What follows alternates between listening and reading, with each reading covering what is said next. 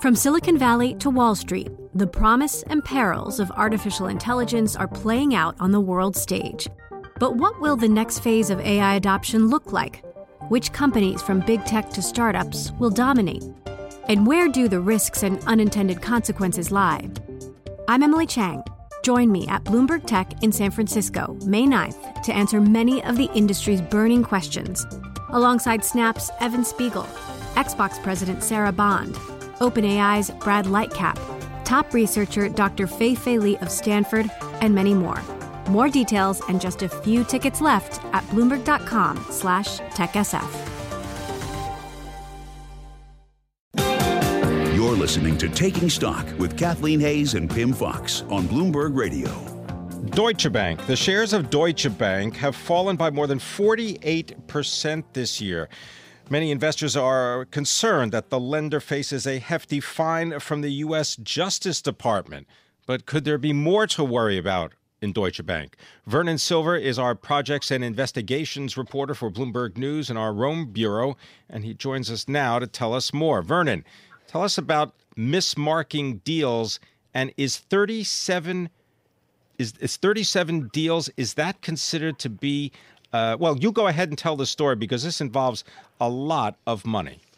Yeah, here's here's what's interesting. Here here in Italy, there's a well-known scandal, which is how the oldest bank in the world, Monte Paschi, allegedly used a, a transaction to conceal hundreds of millions of, of losses.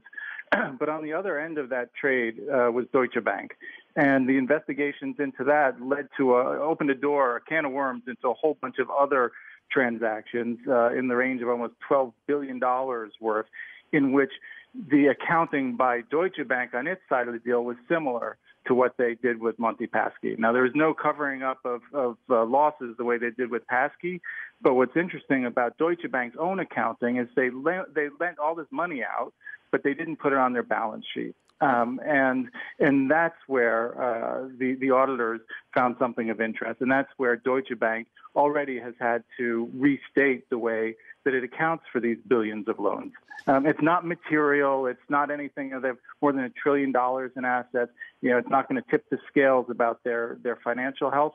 But analysts are saying that this is indicative of the complexity behind the real numbers uh, of Germany's largest bank. Well, let's just just take this a little bit further to really break it down for us in terms of what they did and why. Will they say, "Oh, uh, we were it's a complex transaction and we did exactly what we were supposed to do with it. That's why it's not there." Will this be a case where they'll eventually be charged with and have to admit to out and out fraud? What specifically is is this going to turn on because quite apart from you know n- losing money there's a whole question of credibility of of behavior that it sounds like they crossed way over the line Absolutely. This is a question of, uh, of reputational risk, and this is what the, the auditors point out. There's nothing in here to, to indicate that anybody committed any crime. Um, and there was a justification for the way that they accounted for these loans without actually making them look like they were loans on their balance sheet. But what happened is the accountants, the auditors, uh, uh, came in and said, "No, you, you, you can't you can't do it this way."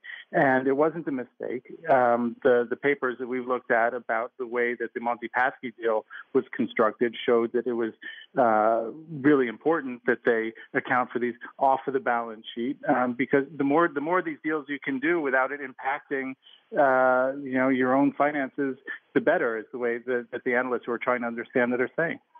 Vernon, do we also need to be concerned about derivatives? Because in the 2015 annual report, Deutsche Bank said that its exposure to derivatives was nearly 47 trillion dollars. Now, I, I understand. I know this is the notional value, so uh, it's not as if uh, it's going to oversee all of their, you know, counterparty uh, right. transactions and clearings, but forty-seven trillion dollars. Yeah, to, to put to put this in context as a political issue, because look, we're in Europe and there's you know the politics are swarming all around this. Here in Rome, Prime Minister Renzi, when asked, you know, hey, aren't you going to clean up the Italian banks and Monte Paschi? Are you going to have to bail them out? One of his biggest uh, and strongest responses is to say, you know, what me worry? Look at Deutsche Bank and the derivatives they've got. Uh, look at the German banks. Um, so that's that's part of what you brought up is exactly what the Italian political response uh, to this is, and it'll be interesting to see as both Deutsche Bank and Monte Paschi, coincidentally or not, the two banks involved in in the deal that sparked all this, uh, if either of them gets closer to the brink, um, if it becomes a political issue of you know we'll clean up ours if you clean up yours. Well, you know, it, it, also it, this, seems to be the potential parallel uh, to the 2008 2009 uh, banking crisis in the United States. Uh, ben Bernanke said he hated bailing out those banks, right? But yeah. he had to to support the financial system. Now, if I'm Renzi, if I'm the Italian regulators and government, maybe I say, look, uh, we can maybe I could they could kick out managers. They could take that FDIC like kind of step, but they might say, no, we cannot let big institutions like this go down.